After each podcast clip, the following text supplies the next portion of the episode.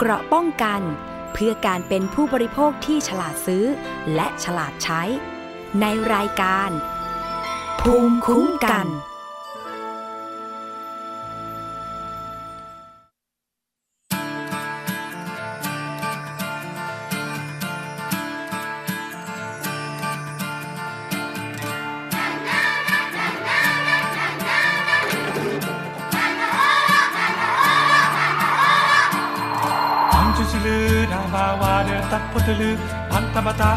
kisilü Dava var ya da podülü Batta bata Hua hua hua ta Hua hua batta bata Hua hua hua ta Hua hua batta bata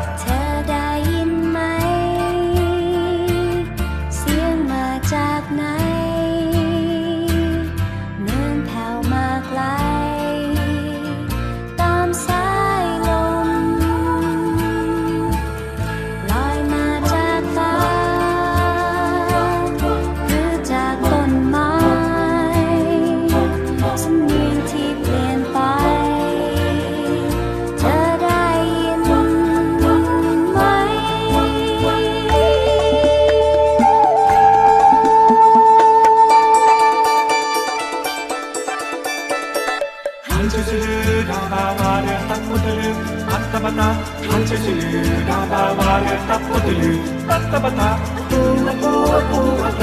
kuva kuva batta bata, kuva kuva kuva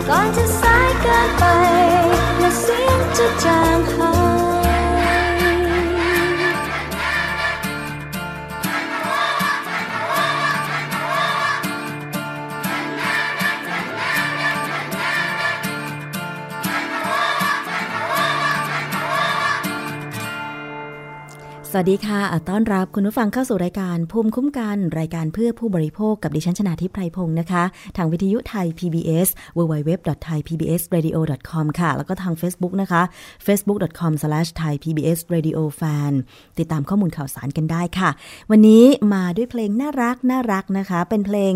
ประกอบภาพยนตร์แอนิเมชันนะคะ Eco Planet รู้สึกว่าเรื่องนี้จะเป็น 3 มิติด้วยนะคะ เป็นเพลงน่ารักค่ะเสียงของแพรวคณิตกุลนะคะ แล้วก็มีท่อนเขาเรียกว่าท่อนสร้อยหรือท่อนฮุกอะคะ ที่เป็นเอกลักษณ์อะเป็นคำร้องแปลว่าอะไรก็ไม่ทราบเหมือนกันนะคะ จะไก่ขันก็ไม่ใช่อะไรก็ไม่เชิง แต่ว่าน่ารักดีก็เลยเลือกเพลงนี้มาฝากกันเพื่อฟังกันนะคะ เป็นยังไงบ้างคะสำหรับ การรับฟังอยู่ในต่างจังหวัดนะคะ ไม่ว่าคุณจะฟังจากวิทยุชุมชนคนหนองหญ้าไซสุพรรณบุรี FM 107.5เมกะเฮิรตซ์วิทยุชุมชนปฐมสาครจังหวัดสมุทรสาคร FM 106.25เมกะเฮิรตซ์วิทยุชุมชนคนเมืองลี้จังหวัดลำพูน FM 103.75เมกะเฮิรตซ์แล้วก็วิทยุชุมชนเทศบาลทุ่งหัวช้างจังหวัดลำพูนค่ะ FM 106.25เมกะเฮิรตซ์รวมถึงวิทยุชุมชนวัดโพธิ์บัลลังก์จังหวัดราชบุรี FM 103.75เมกะเฮิรตซ์ และสถานีวิทยุชุมชน คนเขาวงจังหวัดจังหวัดกาลสิน FM 89.5 MHz ผลการรับฟังเป็นอย่างไรหรือต้องการที่จะมีเรื่องราวอะไรนะคะ ที่จะเสนอแนะ หรือว่าร้องเรียนหรือว่าบอกกล่าวมายังรายการภูมิคุ้มกันรายการเพื่อผู้บริโภค ดิฉันก็ยินดีเป็นอย่างยิ่งนะคะ ถ้าเกิดว่าเป็นเรื่องร้องเรียนเนี่ยก็จะส่งต่อ ข้อมูลต่างๆ ให้หน่วยงานที่เกี่ยวข้องอย่างเช่นมูลนิธิเพื่อผู้บริโภคก็ดี สคบก็ดีนะคะหรือว่าถ้าเป็นการร้องเรียนเกี่ยวกับระบบโทรคมนาคม เกี่ยวกับการรับชมทีวี ฟังวิทยุอะไรต่างๆ ก็ร้องเรียนไปได้ที่ กสทชนะคะหมายเลขโทรศัพท์ฟรีเลยค่ะ 1200ช่วงนี้เนี่ยกำลังมีประเด็นที่เกี่ยวข้องกับการกำกับดูแลของกสทช อยู่หลาย ๆ ประเด็นด้วยกันนะคะ นั่นก็คือ ทั้งเรื่องของการรับชมทีวีแบบเพย์ทีวีหรือว่าทีวีที่จะต้องจ่ายเงินเป็นสมาชิกแล้วถึงได้รับชมก็คือ True Vision แล้วก็ประเด็นของการคิดค่าโทร ปัดเศษวินาทีเป็นนาทีทำให้ผู้บริโภคนั้นต้องจ่ายเงิน จากที่เดิมควรจะต้องจ่ายแค่เฉพาะเวลาที่โทรจริง แต่กลับต้องจ่ายแบบปัดเศษวินาทีเป็นนาที ต้องจ่ายเพิ่มขึ้นนะคะสองประเด็นนี้เราพูดคุยกันในช่วงแรกนี้ก็แล้วกันค่ะ เมื่อวันที่หนึ่งกุมภาพันธ์นะคะ คุณสุพิญญากลางนรงกรรมการ กิจการกระจายเสียงและกิจการโทรทัศน์ หรือกสทนะคะ ได้โพสต์ข้อความผ่านทวิตเตอร์ส่วนตัว กรณีที่บริษัท True Vision แจ้งเปลี่ยนแปลงรายการช่องรายการเพิ่มเติมอีก 11 ช่อง จากเดิมนะคะได้ขอยกเลิกช่องรายการ 6 ช่องของ HBO นะคะ แล้วก็จะเปลี่ยนเอารายการอื่นๆมาลงแทนนะคะ แล้วก็ให้เหตุผลบอกว่าไม่สามารถต่อสัญญากับเจ้าของเนื้อหาเดิมก็คือ HBO ได้ กรณี 6 ช่องที่เป็นปัญหาอยู่ ก็ยังไม่ได้รับคำตอบที่ชัดเจนจาก True Vision ว่าจะชดเชยเยียวยาผู้บริโภคที่เป็นสมาชิกอย่างไร และจะนำช่องอะไรมาฉาย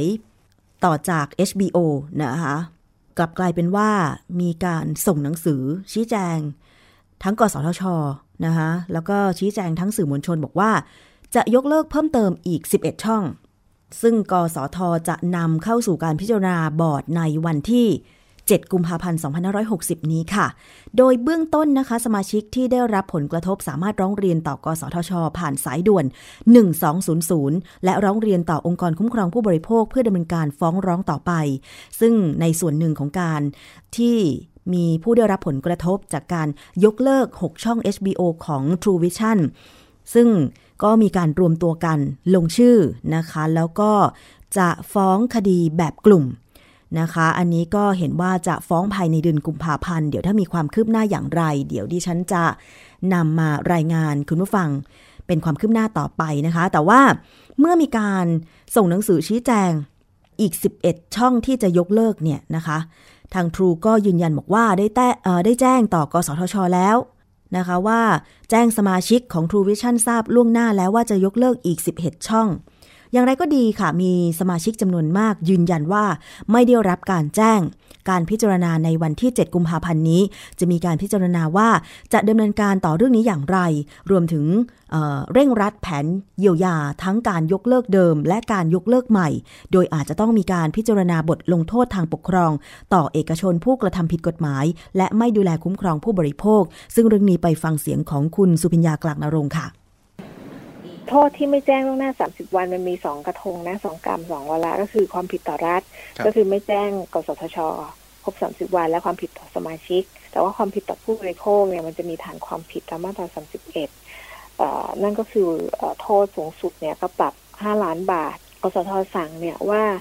สิ่งที่ทูทำหกช่องเนี่ยเป็นการกระทำที่เป็นการเอาเปรียบผู้บริโภคกสทต้องมีคำสั่งให้ระงับ การกระทำนั้นถ้าไม่ระงับก็จะปรับกี่บาทกี่บาทว่ากันไป แต่ทีเนี้ยก็จะเถียงกันว่าคำสั่งอันเนี้ย มันสามารถปรับย้อนหลังหรือมีผลย้อนหลังได้ไหมหรือมันเป็นคำสั่งที่ไปสู่อนาคต ค่ะ อันนั้นก็เป็นเรื่องของการกำกับดูแลของกสทช ต่อผู้ประกอบการที่ไม่ทำตามเงื่อนไขที่ให้ไว้นะคะ ตอนที่ไป แจ้งกับทางกสทชนะคะ ซึ่งเดี๋ยวเราจะมาตามความคืบหน้ากันต่อไปค่ะ ซึ่งผู้บริโภคที่ได้รับผลกระทบนะคะ แล้วยังไม่ได้ทราบข่าว หรือได้รับแจ้งจาก True Vision เกี่ยวกับแผนเยียวยา เช่น ผู้ที่เป็นสมาชิกไม่ว่าจะเป็นแพ็กเกจไหนนะคะ มันจะมีแพ็กเกจที่รับชมได้น้อย ค่าสมาชิกถูกหน่อยใช่ไหมคะแล้วก็มีการเพิ่มจำนวนช่องที่มากขึ้น โดยต้องเสียเงินค่าสมาชิกเพิ่มมากขึ้น มีหลายๆ ระดับด้วยกัน เพราะฉะนั้นถ้าใครได้รับผลกระทบแล้วก็คิดว่าเมื่อไม่มีการแจ้งล่วงหน้าแบบนี้นะคะ แล้วตัวเองเสียสิทธิ์การรับชมช่องที่ตัวเองชอบ เช่นบางคนที่เป็นสมาชิกของ True Vision ก็เพราะว่า ชอบดูหนังอย่างช่อง HBO เนี่ยเขามีหนังให้ชมกันตลอด 24 ชั่วโมงใช่ไหมคะ เมื่อมีการยกเลิกแบบนี้ แล้วบอกว่าจะนำเนื้อหาของช่องอื่น ๆ ที่มีความใกล้เคียงกันมาฉายแทน แต่ทีนี้มันก็มีคำถามว่า แล้วช่องอื่น ๆ ที่มีเหล่านั้นเนี่ยมันมีในตารางการออกอากาศของผู้ประกอบการอื่นอยู่แล้วหรือเปล่า อย่างบางช่องที่ทรูบอกว่าจะเอามาฉายแทน HBO เนี่ย คือ มันมีในแพลตฟอร์ม หรือว่ามันมีในผู้ประกอบการเคเบิลทีวีเจ้าอื่น ๆ แล้วไง เพราะฉะนั้นเนี่ยบางคนบางบ้านไม่ได้ติดเฉพาะ True Vision บางบ้านติดเคเบิลดาวเทียมนะคะของผู้ประกอบการท้องถิ่นก็มีใช่ไหมคะ เพราะฉะนั้นเนี่ยมันจะเป็นการซ้ำซ้อนกันไหม ก็ในเมื่อที่เป็นสมาชิก True Vision ก็เพราะว่ามี True เจ้าเดียวที่มีช่อง HBO แล้ว True จะมาอ้างว่าต่อสัญญากับ HBO อะไรไม่ได้ แล้วก็มายกเลิกโดยที่ไม่แจ้งล่วงหน้าทำให้เขาเนี่ยแทนที่จะเลือกเป็นสมาชิก True ต่อหรือไม่เขาควรจะมีสิทธิ์ตัดสินใจล่วงหน้า ใช่ไหมคะ ไม่ใช่เสียค่าสมาชิกไปแล้ว แต่ว่าแจ้งทีหลังนะคะว่าไม่สามารถรับชมช่องนั้นช่องนี้ได้ นี่ยังจะมาเลิกอีกตั้ง 11 ช่องรายการ แล้วก็บอกว่าได้ยื่นแผนการยกเลิก 11 ช่องรายการให้กับ กสทช ไปแล้ว แต่ว่าแผนเยียวยาล่ะคะจะเอาช่องอะไรมาฉาย หรือจะมีการเยียวยาโดยการลดราคาค่าสมาชิกให้หรือเปล่า ใช่ไหมคะ เพราะว่ามูลค่าของแต่ละช่องมันก็ไม่เท่ากัน ใช่ไหมคะถ้าคุณเอาช่องที่ไม่เป็นที่นิยมมา คุณก็ควรจะลดราคา เพราะว่าสมาชิกก็ไม่ค่อยอยากจะดูใช่ไหมคะแต่ถ้าไม่ลดราคาหรือบางคนอาจจะขอยกเลิก จานของ True Vision ไปเลย แบบนี้คุณจะ คืนเงินเขาอย่างไรอะไรแบบนี้เป็นต้นคือมันยังไม่มีอะไรที่ชัดเจนเลยนะคะ เพราะฉะนั้นเนี่ยเดี๋ยวเรารอฟังวันที่ 7 กุมภาพันธ์ 2560 ค่ะ ว่าเรื่องนี้กสทชนะคะ แล้วก็กสทเนี่ยจะมีข้อพิจารณาหรือมติออกมาอย่างไร เกี่ยวกับการดำเนินการต่อ True Vision นะคะ อีกเรื่องหนึ่งค่ะคุณผู้ฟังตามติดกันมาตลอดเลยนะคะ กับประเด็นการคิดค่าโทรศัพท์ ปัดเศษวินาทีเป็นนาทีทำให้ผู้บริโภคต้องจ่ายเงินค่าโทรศัพท์เพิ่มมากขึ้นทั้งที่ตัวเองไม่ได้ใช้จริงนะคะ เรื่องนี้ค่ะก็เมื่อวานได้สัมภาษณ์ทางคุณสารีอ๋องสมหวังเลขาธิการ มูลนิธิเพื่อผู้บริโภคไปแล้วนะคะ แต่ว่าวันนี้ค่ะ ดิฉันก็มีความคิดเห็นบางส่วน จากรองศาสตราจารย์ ดร วินัยดะลันนะคะ สมาชิกสภาขับเคลื่อนการปฏิรูป หรือสอปทค่ะ ซึ่งก่อนหน้านี้นะคะ คุณผู้ฟัง ก่อนที่กทคเนี่ยจะมีมติเกี่ยวกับการให้ค่ายมือถือนะคะ จัดทำแพ็กเกจมือถือที่คิดค่าโทรเป็นวินาที คือจ่ายตามจริงเนี่ยเพียงแค่ 50%ส่วนอีก 50%ก็แล้วแต่ค่ายมือถือเลยนะคะแต่ปรากฏว่าจริง ๆ แล้วเนี่ยมันมีในสัญญาก่อนที่จะสัมปทาน คลื่นโทรศัพท์มือถือว่าค่ายค่ายมือถือต่างๆ ที่ได้สัมปทานคลื่นมือถือไปเนี่ยจะต้องคิดค่าโทรตามจริงเป็นวินาที เพราะฉะนั้นจากมติการประชุมของสำนักงงานคณะกรรมการกิจการโทรคมนาคม หรือกทค ครั้งที่1ทับ2560 เมื่อวันที่ 1 มกราคม2เออเมื่อวันที่ 11 มกราคม 2560 ที่มีมติให้บริษัททำโปรโมชั่นวินาทีเนี่ยเพียง 50%เท่านั้นนะคะ ทางด้านของ รองศาสตราจารย์ วินัยเนี่ยคิดอย่างไรกับมติของกทคเรื่องนี้ แล้วก็รวมไปถึงความคิดเห็น ต่อกรณีนี้ด้วยไปฟังเสียงของรองศาสตราจารย์วินัยค่ะ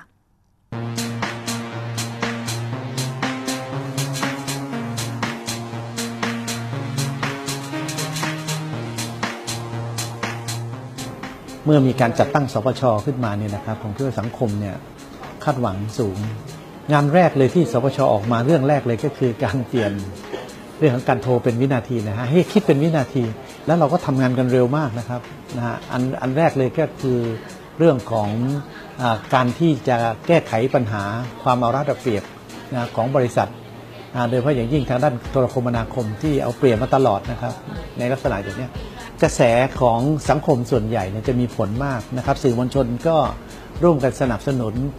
นะฮะคนที่แม้ว่าเขาจะไม่ได้เสียประโยชน์ แต่พอฟังแล้วเนี่ยมีความรู้สึกว่ามันมีความรู้สึกร่วม โทรมาหนึ่งนาทีสองวินาทีคุณคิดเป็นสองนาทีได้ไง เมื่อก่อนนั้นน่ะถ้าสมมติว่าเวลามีการพูดกันเนี่ยเขาก็จะไม่รู้สึกนะครับ แต่นี่มันมีข้อมูลเข้าไปประกอบ มีตัวอย่างจากต่างประเทศนะฮะให้เห็นว่าไม่มีใครที่ไหนก็ทำกันในสเปนในฝรั่งเศส นะฮะในประเทศที่เขาพัฒนาแล้วถ้าไม่ทำกันนะครับไอ้ข้อมูลต่างๆ เหล่านี้นะครับในที่สุดเนี่ยมันช่วยกันผลักดัน กลายเป็นโมเมนตัมนะฮะทำให้ในที่สุดเนี่ยทางกสทชนะครับได้มีมตินะฮะแล้วก็เรียกบริษัทอะไรต่างๆ เหล่านั้นเข้ามานะฮะแต่ว่ามันเป็นลักษณะเหมือนไฟไม่ฟังนะครับพอกระแสมันลดนะฮะความความสนใจของสังคมไปอยู่ทางด้านอื่นนะครับ ในที่สุดทุกอย่างก็หยุดนะนะสื่อก็หยุดกระแสก็หยุดนะฮะแม้กระทั่งคนที่เคยเดือดร้อนมาก็หยุดนะไปหันไปสนใจเรื่องอื่นนะครับ แล้วก็แม้กระทั่งกสทชเอง ในเมื่อมีมติออกมาแล้วทางผู้ประทางภาคผู้ประกอบการเนี่ยนะครับเขาไม่ทำก็ไม่มีมาตรการอะไรในการที่จะไปบริหารจัดการ เพื่อที่จะทำให้มันเป็นไปตามมติ ผมว่าเรามีวัฒนธรรมที่ยอมจำนนมากเกินไปนะไอไอความรู้สึกชนิดที่เรียกว่าเป็นความกินขี้หมาดีกว่า นิ่งเสียตำลึงทอง ความรู้สึกที่มันเป็นเชิงวัฒนธรรมเชิงลบในลักษณะอย่างเนี้ยนะเราต้องช่วยกันกำจัดนะจริง ๆ แล้วนั้นเนี่ยคนที่จะปกป้องเราดีที่สุด ไม่ใช่กสทชแต่เป็นพวกเรา ผู้บริโภคด้วยกันเอง เพราะนั้นเนี่ยการต่อสู้ในต่างประเทศ นะครับหรือแม้กระทั่งประเทศเพื่อนบ้านเราใกล้ๆกันเนี่ยนะฮะเวลาเขาต่อสู้นั้นนะผู้บริโภคออกมาสู้นะครับแล้วก็ทางภาครัฐเนี่ยในที่สุดเนี่ยเมื่อไม่ร่วมไม่เป็นไรครับผู้บริโภคสู้เองก็ได้ ในกรณีของอการคิดเวลาเป็นนาทีหรือเป็นวินาทีเนี่ยนะของไอ้เรื่องการใช้โทรศัพท์เนี่ยนะครับเอากันง่ายๆเนี่ยนะฮะมันก็เป็นตัวบ่งชี้อันหนึ่ง นะครับที่แสดงให้เห็นนะฮะว่าในที่สุดแล้วเนี่ยผู้บริโภคของเราเนี่ยยังรวมพลังได้ยาก ถ้าเรารวมพลังได้เนี่ยผมเนี่ยอยากจะเห็นฝ่ายการเมืองก็ดีฝ่ายนโยบายก็ดีนะขอให้คิดอย่างนี้นะว่าถ้าท่านทำให้ผู้บริโภครวมกันได้เนี่ยนะครับในที่สุดเนี่ยผู้ผลิตเนี่ยนะผู้ประกอบการจะพัฒนาและประเทศจะเดินได้นะครับสิ่งที่จะต้องทำเลยก็คือต้องผลักผู้บริโภคต้องดุล และต้องเป็นเจดันให้ผู้บริโภค ในขณะเดียวก็ต้องคอยฉุด ผู้ประกอบการนะครับสมดุลมันจึงจะเกิดได้ มันจะต้องมีการให้แต้มต่อกับผู้บริโภค เรื่องนี้นะฮะเป็นนกลไกสำคัญในการที่จะทำให้สังคมเนี่ยมันเกิดภาวะที่สมดุล แล้วก็นำไปสู่เรื่องการพัฒนาศักยภาพของคนในสังคมได้ผมคิดว่าเรื่องนี้สำคัญนะ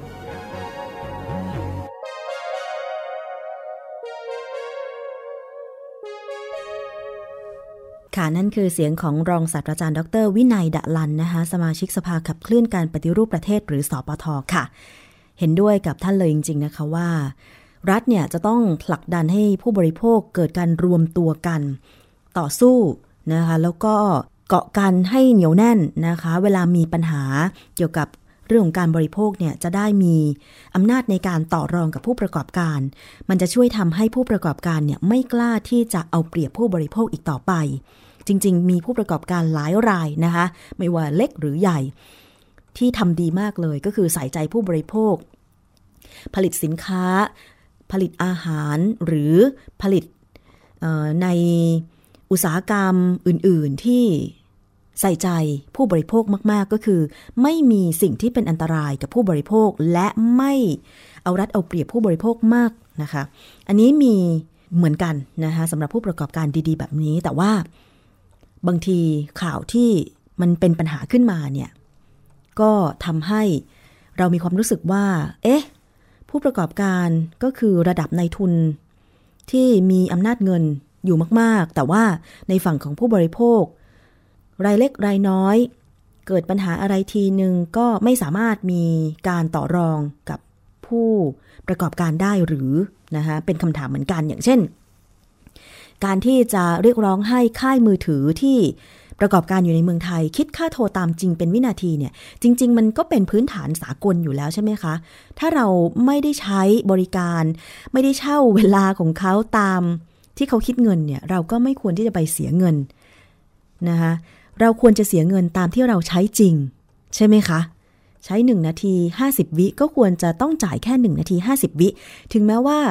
มันจะต่างกับ ใช้ไป 2 นาทีแค่ 10 วิ แต่ว่าใน 10 วินั้นเนี่ยมันคิดเป็นกี่สตางค์ แล้วถ้าเกิดว่ามีทุกคนเนี่ย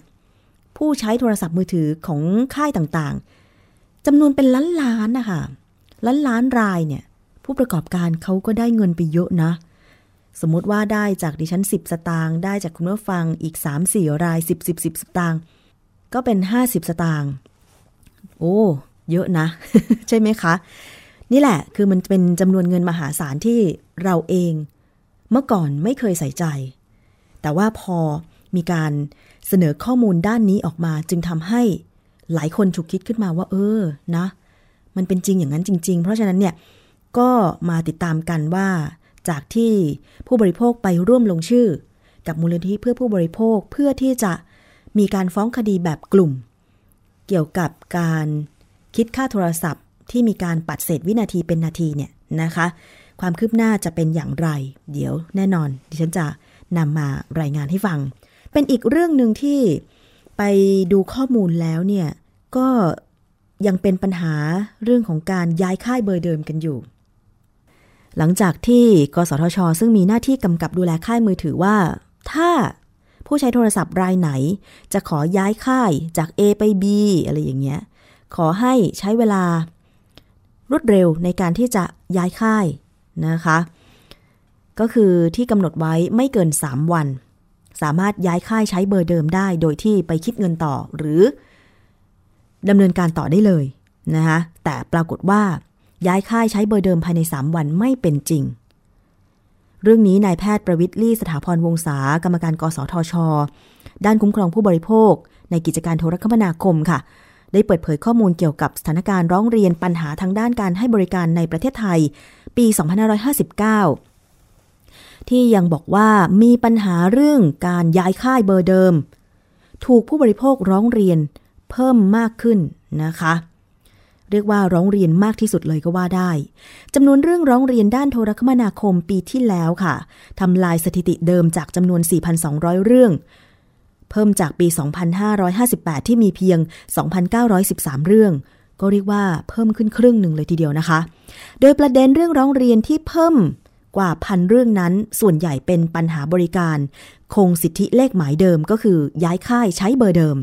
ซึ่งแม้ว่ากสทช จะกำหนดให้ การย้ายค่ายเบอร์เดิมต้องแล้วเสร็จภายใน 3 วันทำการก็ตาม แต่ผู้บริโภคเกินกว่าครึ่งก็ไม่สามารถย้ายค่ายได้ภายใน 3 วัน หรือถูกปฏิเสธการย้ายค่ายก็มี โอ้แม่เจ้านะคะในประเด็นเรื่องการย้ายค่ายเนี่ยมาจากสาเหตุปัญหาการช่วงชิงผู้บริโภค ที่ซิมจะดับ เมื่อต้นปี 2559 ด้วยช่องทางบริการคงสิทธิเลขหมายนั้น ถือเป็นนกลไกการแข่งขันที่สร้างตัวเลือกให้แก่ผู้บริโภค ที่ซิมจะดับว่าจะเลือกใช้บริการค่ายไหนดี แต่ปัญหาก็เกิดค่ะ เพราะมีการเปิดช่องทางย้ายค่ายผ่านร้านสะดวกซื้อ เพียงแต่รูดหรือเสียบบัตรประจำตัวประชาชนกับเครื่องอ่านบัตร โดยปกติแล้วธุรกรรมต่างๆ มักจะต้องมีการเซ็นชื่อ พิสูจน์ตัวบุคคล ร่วมกับการแสดงบัตรประชาชน จึงเกิดปัญหาความชอบด้วยกฎหมายของช่องทางดังกล่าวตามมานะคะทำให้เกิดการปฏิเสธการโอนย้ายค่ายจำนวนมหาศาลเลย และเกิดกรณีการใช้บัตรประจำตัวประชาชน โอนย้ายโดยเจ้าของไม่ยินยอม ซึ่งขณะนี้กสทช ได้ดำเนินการ ออกแนวทางปฏิบัติในการย้ายค่ายใหม่ ให้สะดวกและรัดกุมยิ่งขึ้น โดยจะเริ่มมีผล ก็คือตั้งแต่เดือนมกราคมนะคะ 2560 เป็นต้นมา คุณผู้ฟัง ใครมีปัญหาเรื่องการย้ายค่ายเบอร์เดิมก็สามารถที่จะร้องเรียนไปได้ที่สายด่วนของ กสทช 1200 ได้นะคะ คือตอนนี้มันมีความพยายามในการให้บริการ ผู้ใช้โทรศัพท์ของค่ายตัวเอง เช่น อย่างที่คุณหมอประวิทย์บอกว่า คุณย้ายค่ายเบอร์เดิม โดยที่แค่ไปย้ายที่ร้านสะดวกซื้อ ซื้อซิมที่ร้านสะดวกซื้อหรืออะไรก็ตาม แต่ปรากฏว่า ลืมคิดไปเกี่ยวกับกรณีหลักฐานพิสูจน์ตัวบุคคล เพราะโดยปกติแล้วที่เราไปตามเคาน์เตอร์ค่ายโทรศัพท์มือถือต่างๆเนี่ยนะคะ ถ้าไม่ใช้สำเนาบัตรประจำตัวประชาชน เราก็ต้องแสดงบัตรประชาชนตัวจริง เพื่อที่จะยืนยันตัวบุคคลว่าเราเป็นผู้ที่ขอทำธุรกรรมเกี่ยวกับโทรศัพท์นั้นจริง ๆ ไม่ได้มีการแอบอ้าง เอาบัตรของใครมา หลอกเปิดซิมใหม่ หรือทำการทุจริตอื่น ๆ ใช่ไหมคะ เพราะฉะนั้นเนี่ยจึงเป็นปัญหาร้องเรียนมากที่สุดเลยสำหรับการย้ายค่ายเบอร์เดิม ซึ่งไม่สามารถย้ายได้ภายใน 3 วันนะคะมันเป็นภาระของผู้บริโภคอีกนั่นแหละว่า จะต้องโทรไปสอบถาม ความเคลื่อนไหวการย้ายค่ายเบอร์เดิมกับค่ายมือถือต่างๆ ตลอดตลอด แล้ว หมายเลขโทรศัพท์ของค่ายมือถือหรือ call center ที่เขาแจ้งเรามา เป็นเลขสีตัวนั้นเนี่ย ทราบหรือไม่ว่าเป็นเบอร์โทรที่เสียค่าโทรศัพท์นะคะ จริงๆแล้วเนี่ย ค่ายโทรศัพท์ต่างๆ มีหมายเลขโทรศัพท์ แบบโทรฟรีเป็นเลข 7 หลัก แต่เขาไม่ค่อยบอกกันหรอกค่ะคุณผู้ฟัง ถึงผู้บริโภคจะทราบว่ามีเบอร์โทรฟรี แต่โทรไปก็ไม่ค่อยมีคนรับสาย ไม่มีเจ้าหน้าที่รับสายเลย เพราะเป็นเบอร์โทรฟรี แต่ถ้าเป็น call center เลข 4 ตัวของค่ายมือถือต่างๆ เนี่ยนะคะ เคยลองไหมแค่จะไปสอบถาม รายละเอียดการใช้งานของโทรศัพท์เราเนี่ย แต่ต้องรอเป็น 3 นาที บางทียังไม่ได้คุยกับเจ้าหน้าที่เลยนะ ต้องโทรไปใหม่ นี่แหละคือกลวิธีในการเรียกเงินจากผู้ใช้บริการโทรศัพท์มือถือนะคะ ทำให้เราต้องเสียเงินโทรไป call center อีก บางคน 6 นาทีแล้วยังไม่ดูเรื่องเลย 10 นาทีก็มี คิดดูแล้วกันนะคะ ว่าเราเสียเงินกับการโทรไป call center ครั้งละเท่าไหร่ ถึงแม้ว่าบางคนบอกว่าฉันก็เข้าเว็บไซต์ ถ้าใครสะดวกเข้าเว็บไซต์ก็จะดี แต่ว่าบางทีปัญหามันลึกลับซับซ้อนมากกว่านั้น ต้องพิสูจน์อะไรหลาย ๆ อย่าง การหาคำตอบจากระบบอัตโนมัติเนี่ย บางทีก็ไม่ได้คำตอบที่ชัดเจน จะต้องมีการถามกันตัวต่อตัวกับ เจ้าหน้าที่ของค่ายมือถือกันเอาเองใช่ไหมคะนี่ก็คือเรื่องของระบบโทรคมนาคมในประเทศไทยค่ะ ดิฉันยังหวังว่า กสทช ในฐานะผู้ที่ทำหน้าที่กำกับดูแล เพียงหน่วยงานเดียวในประเทศไทย และเป็นองค์กรอิสระเนี่ยคะจะสามารถกำกับดูแลค่ายโทรศัพท์มือถือ ซึ่งเป็นเอกชน ค่ายใหญ่ ๆ ทั้งหลายเนี่ยให้ทำตามกฎกติกามารยาทต่อผู้บริโภคนะคะ เอาละค่ะช่วงนี้พักฟังเพลงกันสักครู่หนึ่งเดี๋ยวช่วงหน้ามีเรื่องอื่นนำเสนอกันต่อกับรายการภูมิคุ้มกันค่ะ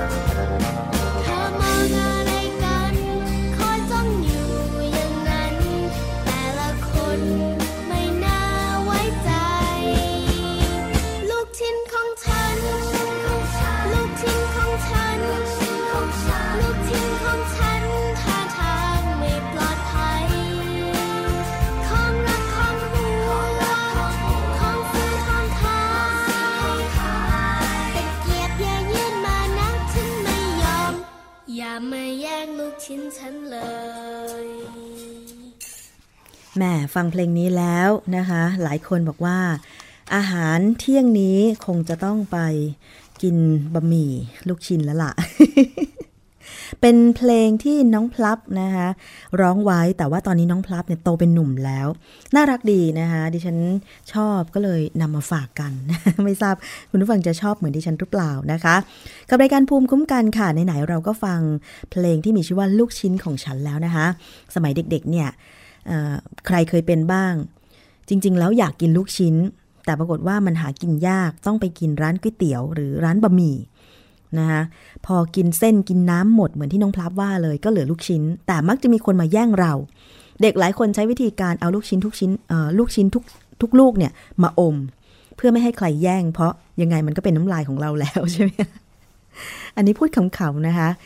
หรือว่าตอนนี้ยังเป็นอยู่อ่าเพราะฉะนั้นค่ะ มาคุยกันต่อเรื่องของอาหารการกินกันเลยดีกว่านะคะ เรื่องของบะหมี่กึ่งสำเร็จรูป โซเดียม ในบะหมี่กึ่งสำเร็จรูปหรือว่า เกลือนั่นเองคุณผู้ฟังนะคะ เคยสังเกตไหมว่าบะหมี่กึ่งสำเร็จรูปแต่ละยี่ห้อเนี่ย พอเราเอาน้ำร้อนใส่ ทิ้งไว้สักสามนาทีแล้วเอามาทานเนี่ย ปริมาณโซเดียมมันมีเท่าไหร่ มันเค็มมากเค็มน้อย หรือแม้แต่บางทีในเส้นของบะหมี่กึ่งสำเร็จรูปเนี่ย เคยรู้สึกไหมว่า เจ้านี้เค็ม อีกเจ้าหนึ่งไม่เค็ม อะ วันนี้นะคะ มีผลการทดสอบโซเดียมในบะหมี่กึ่งสำเร็จรูปแบบถ้วยจากนิตยสารฉลาดซื้อมาฝากกัน เผื่อว่าคุณผู้ฟังจะได้ไปสังเกต ฉลากของบะหมี่กึ่งสำเร็จรูปแบบถ้วยว่าอันไหนมากอันไหนน้อยจะได้คอยหลีกเลี่ยงกันนะคะ ซึ่งเราจะไปดูบะหมี่กึ่งสำเร็จรูปแบบถ้วยค่ะ ซึ่งมันสะดวกสบายเนาะเพียงแค่เปิดฝา เติมน้ำร้อนก็พร้อมที่จะทานได้ทันทีหาซื้อก็ง่ายง่ายนะคะซึ่งในเมืองใหญ่ ๆ หรือต่างประเทศที่มีความเร่งรีบเนี่ย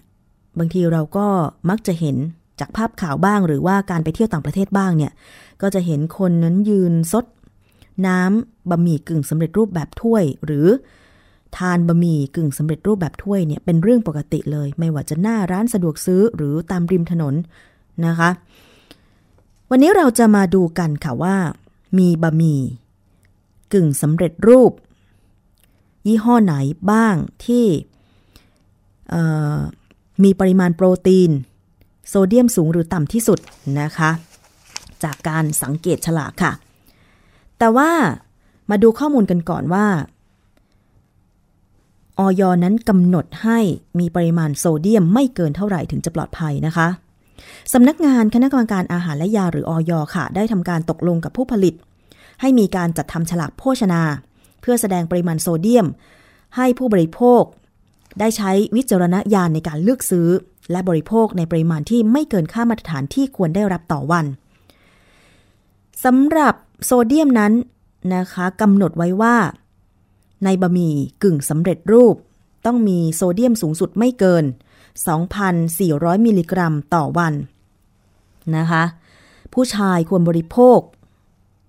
ขออภัยค่ะ คือคนเราเนี่ยไม่ควรที่จะได้รับปริมาณโซเดียมสูงสุดนะคะ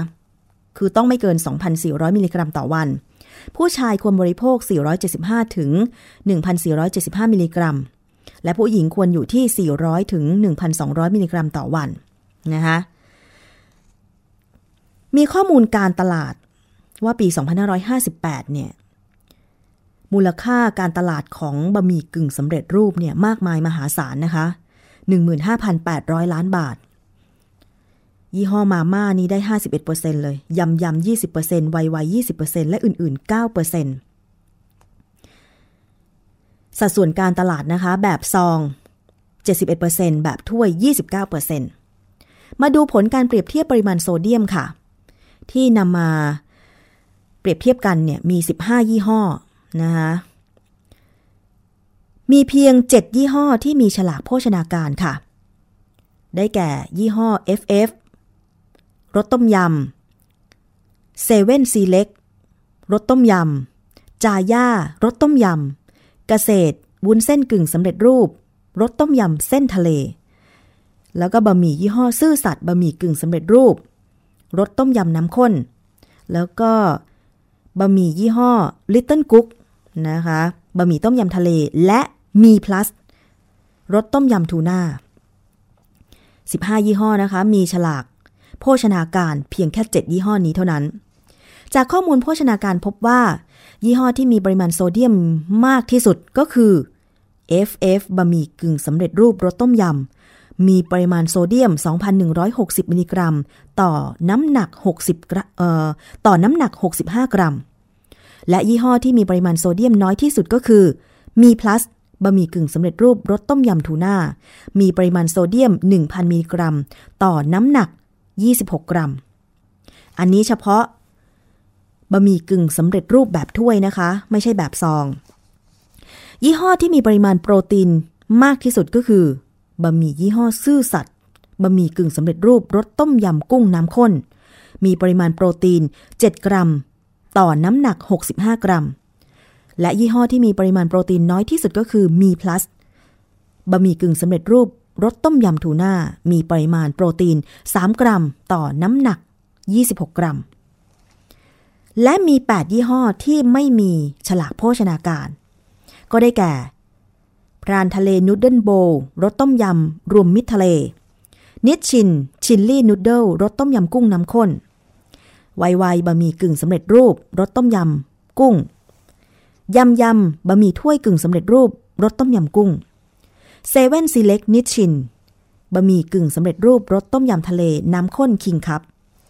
นิชชินคัพนูดเดิลบะหมี่กึ่งสำเร็จรูปรสต้มยำกุ้งแซ่บควิกบะหมี่กึ่งสำเร็จรูปรสต้มยำกุ้ง แล้วก็ 8 มาม่าบะหมี่กึ่งสำเร็จรูปรสต้มยำกุ้ง ที่ต้องเอ่ยชื่อยี่ห้อ เพราะว่าเป็นผลการทดสอบนะคะ ไม่ได้มุ่งเน้นเป็นการโฆษณาแต่อย่างใดค่ะ คุณผู้ฟัง อันนี้ผลการทดสอบจากห้องแลบนะคะของนิตยสารฉลาดซื้อนะคะ โดยจากการตรวจสอบส่วนประกอบสำคัญพบว่า ยี่ห้อที่มีส่วนประกอบของเนื้อสัตว์เช่น ปลากุ้งหอยมากที่สุดก็คือพรานทะเลนูดเดิลโบวล์รสต้มยำรวมมิตรทะเล มีส่วนประกอบของรวมมิตรทะเล 25%ต่อน้ำหนัก 80 กรัม และยี่ห้อที่มีส่วนประกอบของเนื้อสัตว์น้อยที่สุดก็คือนิชชินชิลลี่นูดเดิลรสต้มยำกุ้งน้ำข้น มีส่วนประกอบของกุ้งอบแห้ง 0.47%ต่อน้ำหนัก 60 กรัม ข้อสังเกตดังนี้ค่ะคุณผู้ฟัง การแสดงฉลากโภชนาการพบว่าหลายยี่ห้อที่ไม่มีฉลากโภชนาการแสดงเนี่ยถึงแม้ว่าออยได้ดำเนินการพิจารณาให้อาหารกึ่งสำเร็จรูปทุกชนิด ต้องแสดงฉลากโภชนาการ หรือในเบื้องต้นก็ต้องแสดงปริมาณโซเดียม เพื่อให้ข้อมูลด้านโภชนาการแก่ผู้บริโภค ด้วยการออกประกาศกระทรวงสาธารณสุข ฉบับที่ 374 พุทธศักราช 2559 เรื่องอาหารที่ต้องแสดงฉลากโภชนาการ และค่าพลังงาน น้ำตาล ไขมัน และโซเดียมแบบ GDA บนฉลากอาหาร ทั้งนี้ค่ะ เพื่อประโยชน์ของผู้บริโภคและสนับสนุนมาตรการป้องกันปัญหาด้านโภชนาการ โดยอาหารกึ่งสำเร็จรูป อย่างก๋วยเตี๋ยวก๋วยจับบะหมี่เส้นหมี่แล้วก็วุ้นเส้น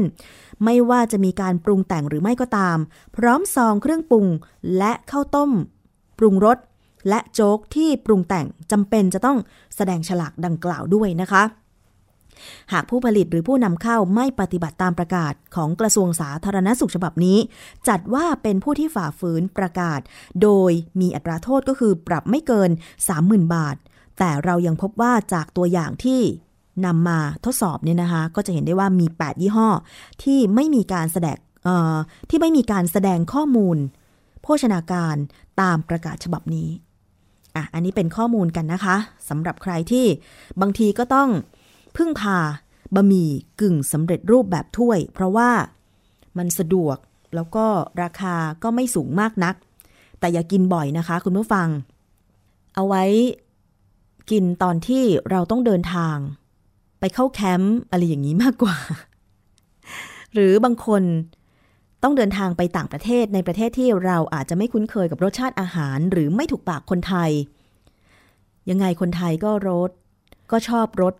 แซ่บๆนะคะจัดจ้านถึงใจบะหมี่รสต้มยำนี่ เป็นอาหารยอดนิยมเวลาใครจะเดินทางไปในประเทศที่ มักจะมีการทานอาหารแบบจืดๆ ใช่ไหมคะ เพราะว่ามันสามารถช่วยให้แบบทานได้ถูกปากได้มากขึ้นนะคะแต่ว่าไม่ควรจะทานบ่อยแล้วก็ที่ดิฉันกล่าวมาเนี่ยเป็นข้อมูลที่เขามีการทดสอบจากนิตยสารฉลาดซื้อ เอาไว้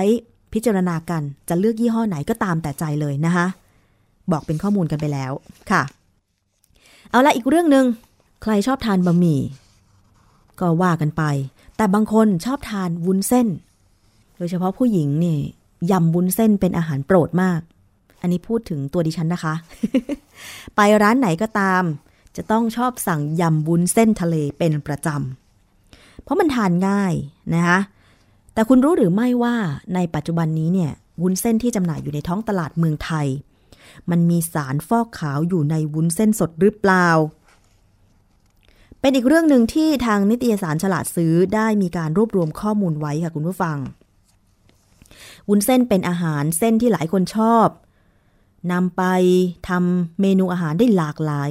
นอกจากยำวุ้นเส้นก็มี กุ้งอบวุ้นเส้น ก๋วยเตี๋ยววุ้นเส้น ผัดไทยวุ้นเส้น แกงจืดวุ้นเส้นก็อร่อยนะ คุณผู้ฟังนะ ซึ่งวุ้นเส้นสดเนี่ย ที่ช่วยทำให้ชีวิตของคนชอบกินวุ้นเส้นง่ายขึ้น คือไม่ต้อง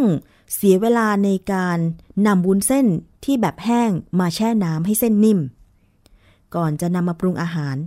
เพราะวุ้นเส้นสดแค่แกะซองก็พร้อมปรุงได้ทันที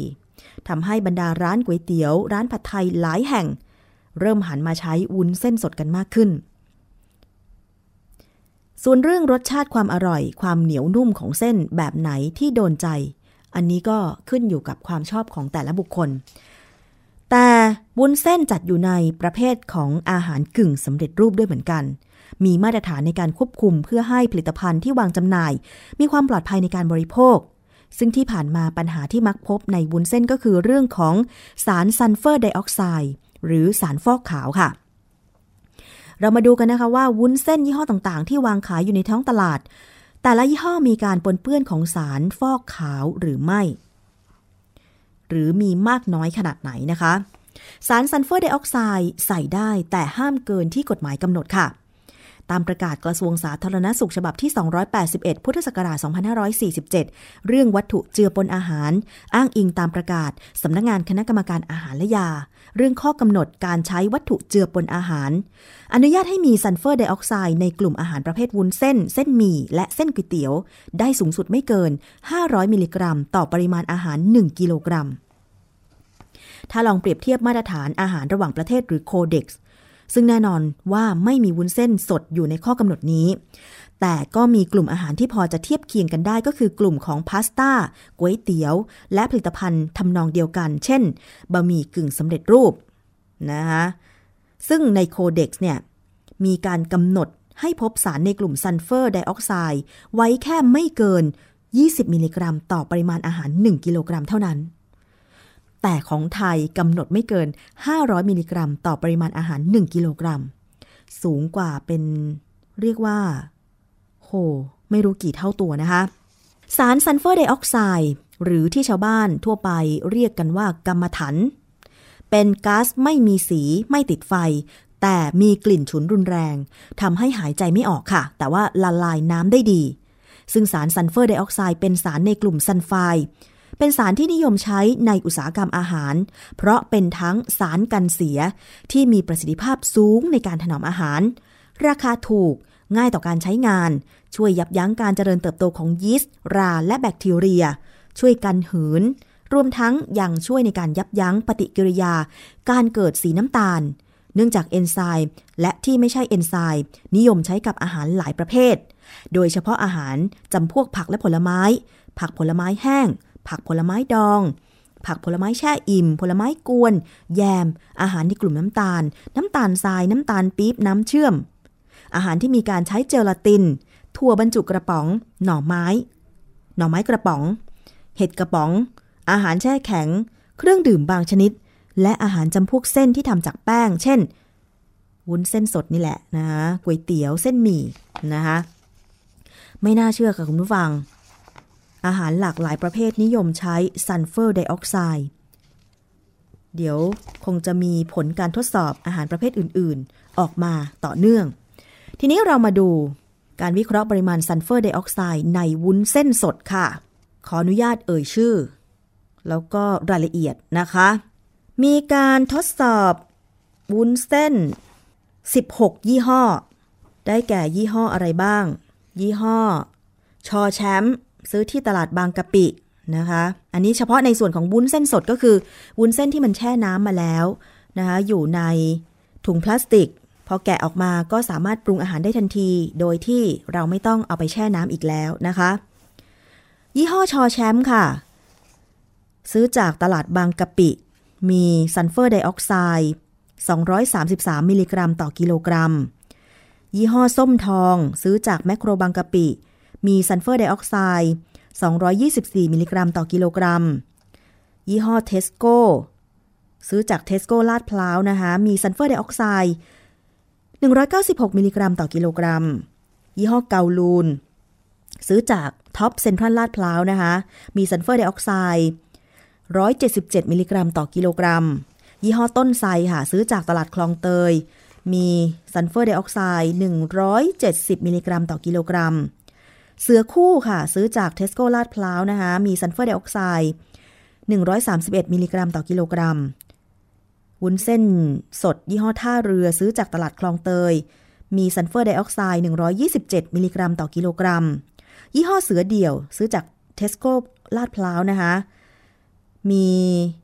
ซัลเฟอร์ไดออกไซด์117 มิลลิกรัมต่อกิโลกรัม ยี่ห้อท็อปซื้อจากท็อปเซ็นทรัลลาดพร้าวนะคะ มีซัลเฟอร์ไดออกไซด์ 87 มิลลิกรัมต่อกิโลกรัม แล้วก็ยี่ห้อหนึ่ง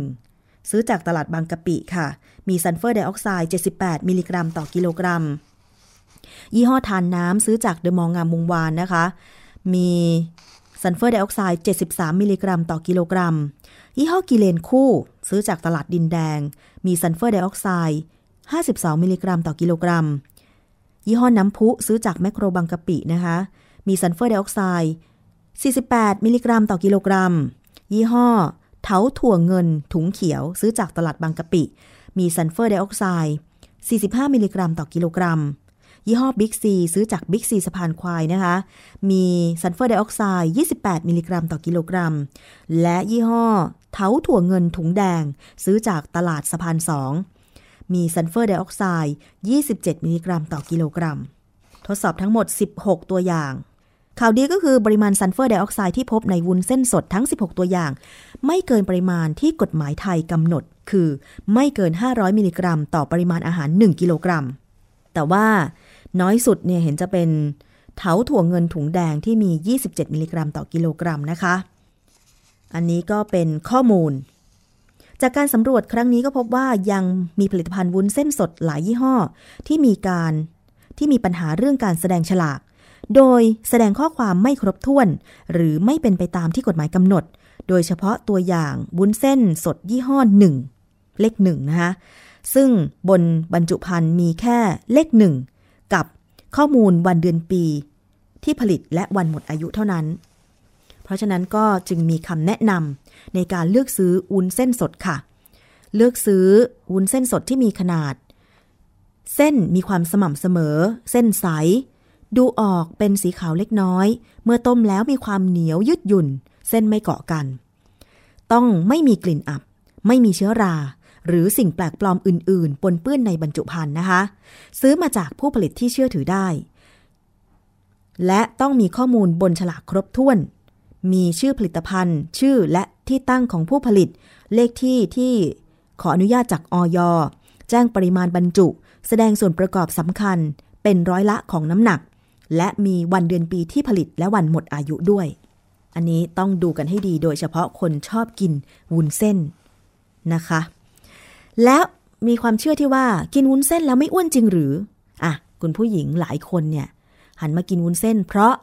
ด้วยความเชื่อนี้แหละนะคะทำให้ต้องออกมาดูข้อมูลกันละค่ะว่า กินวุ้นเส้นแล้วไม่อ้วนจริงหรือ ข้อมูลของกรมอนามัยนะคะ บอกว่า วุ้นเส้นถือเป็นอาหารในกลุ่มข้าวและแป้ง ที่ให้พลังงานน้อยที่สุด เมื่อเทียบกับปริมาณที่รับประทาน โดยวุ้นเส้นสุก 1 ทัพพี หรือ 60 กรัม ให้พลังงาน 40 กิโลแคลอรี่ ขณะที่ก๋วยเตี๋ยวเส้นใหญ่ 1 ทัพพี 50 กรัม และเส้นหมี่ 2 ทัพพี หรือ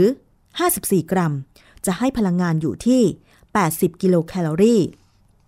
หรือถ้าเทียบกับข้าวสุก1ทัพพีปริมาณ 60 กรัม ให้พลังงานเท่ากับ 80 กิโลแคลอรี่เช่นกัน แต่ทั้งนี้นะคะจะอ้วนหรือไม่อ้วนก็ขึ้นอยู่กับปริมาณที่เราทานด้วย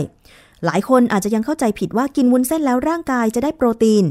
ความจริงแล้ววุ้นเส้นก็คือแป้งชนิดเดียวกับอาหารจำพวกเส้นชนิดอื่นๆ แม้ว่าวุ้นเส้นจะทำจากถั่วเขียว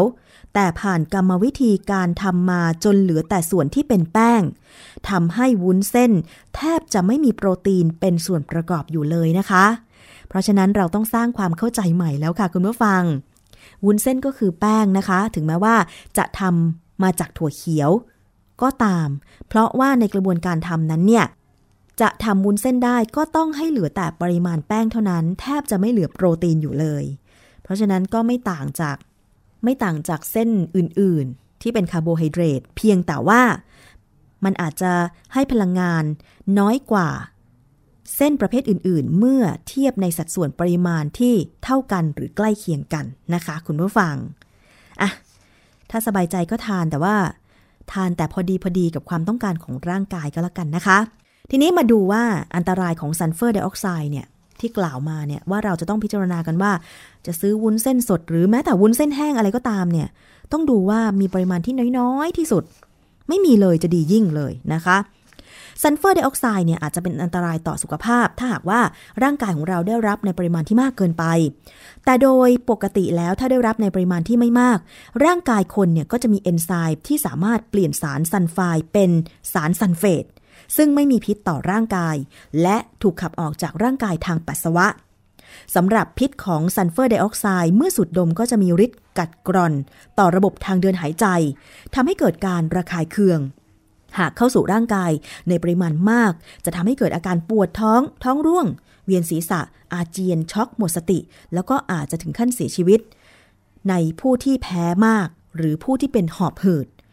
โดยองค์การอนามัยโลกนะคะ ได้กำหนดค่าความปลอดภัย ต่อการบริโภคในชีวิตประจำวันของซัลเฟอร์ไดออกไซด์ว่าควรไม่เกิน 0.7 มิลลิกรัมซัลเฟอร์ไดออกไซด์ต่อน้ำหนักตัว 1 กิโลกรัมต่อวัน ไปพิจารณากันเอาเองนะคะ ถ้าไม่เกินนี้ก็ไม่เป็นอันตราย แต่ว่าถ้าไม่ได้รับซัลเฟอร์ไดออกไซด์เลยจะดีที่สุดนะคะคุณผู้ฟังอะฝากกันไว้ด้วยค่ะ ทั้งในส่วนของผู้บริโภคที่ต้องใส่ใจในการเลือกบริโภค และผู้ประกอบการผู้ผลิตอาหารต่างๆ ที่ผลิตทั้งแห้งทั้งสดอะไรต่างๆเนี่ยนะคะก็คงจะต้องใส่ใจนอกจากการที่จะผลิตสินค้าให้ถูกปากอร่อยแล้วก็มีเรื่องของสารตกค้างต่างๆ นี่แหละที่จะต้องใส่ใจด้วยนะคะ เอาละค่ะวันนี้ขอบคุณมากเลยสำหรับการติดตามรับฟัง รายการภูมิคุ้มกัน รายการเพื่อผู้บริโภคนะคะ หมดเวลาลงแล้วค่ะ ดิฉันชนะทิพไพรพงศ์ต้องลาไปก่อน สวัสดีค่ะ เกราะป้องกัน เพื่อการเป็นผู้บริโภคที่ฉลาดซื้อ และฉลาดใช้ ในรายการ ภูมิคุ้มกัน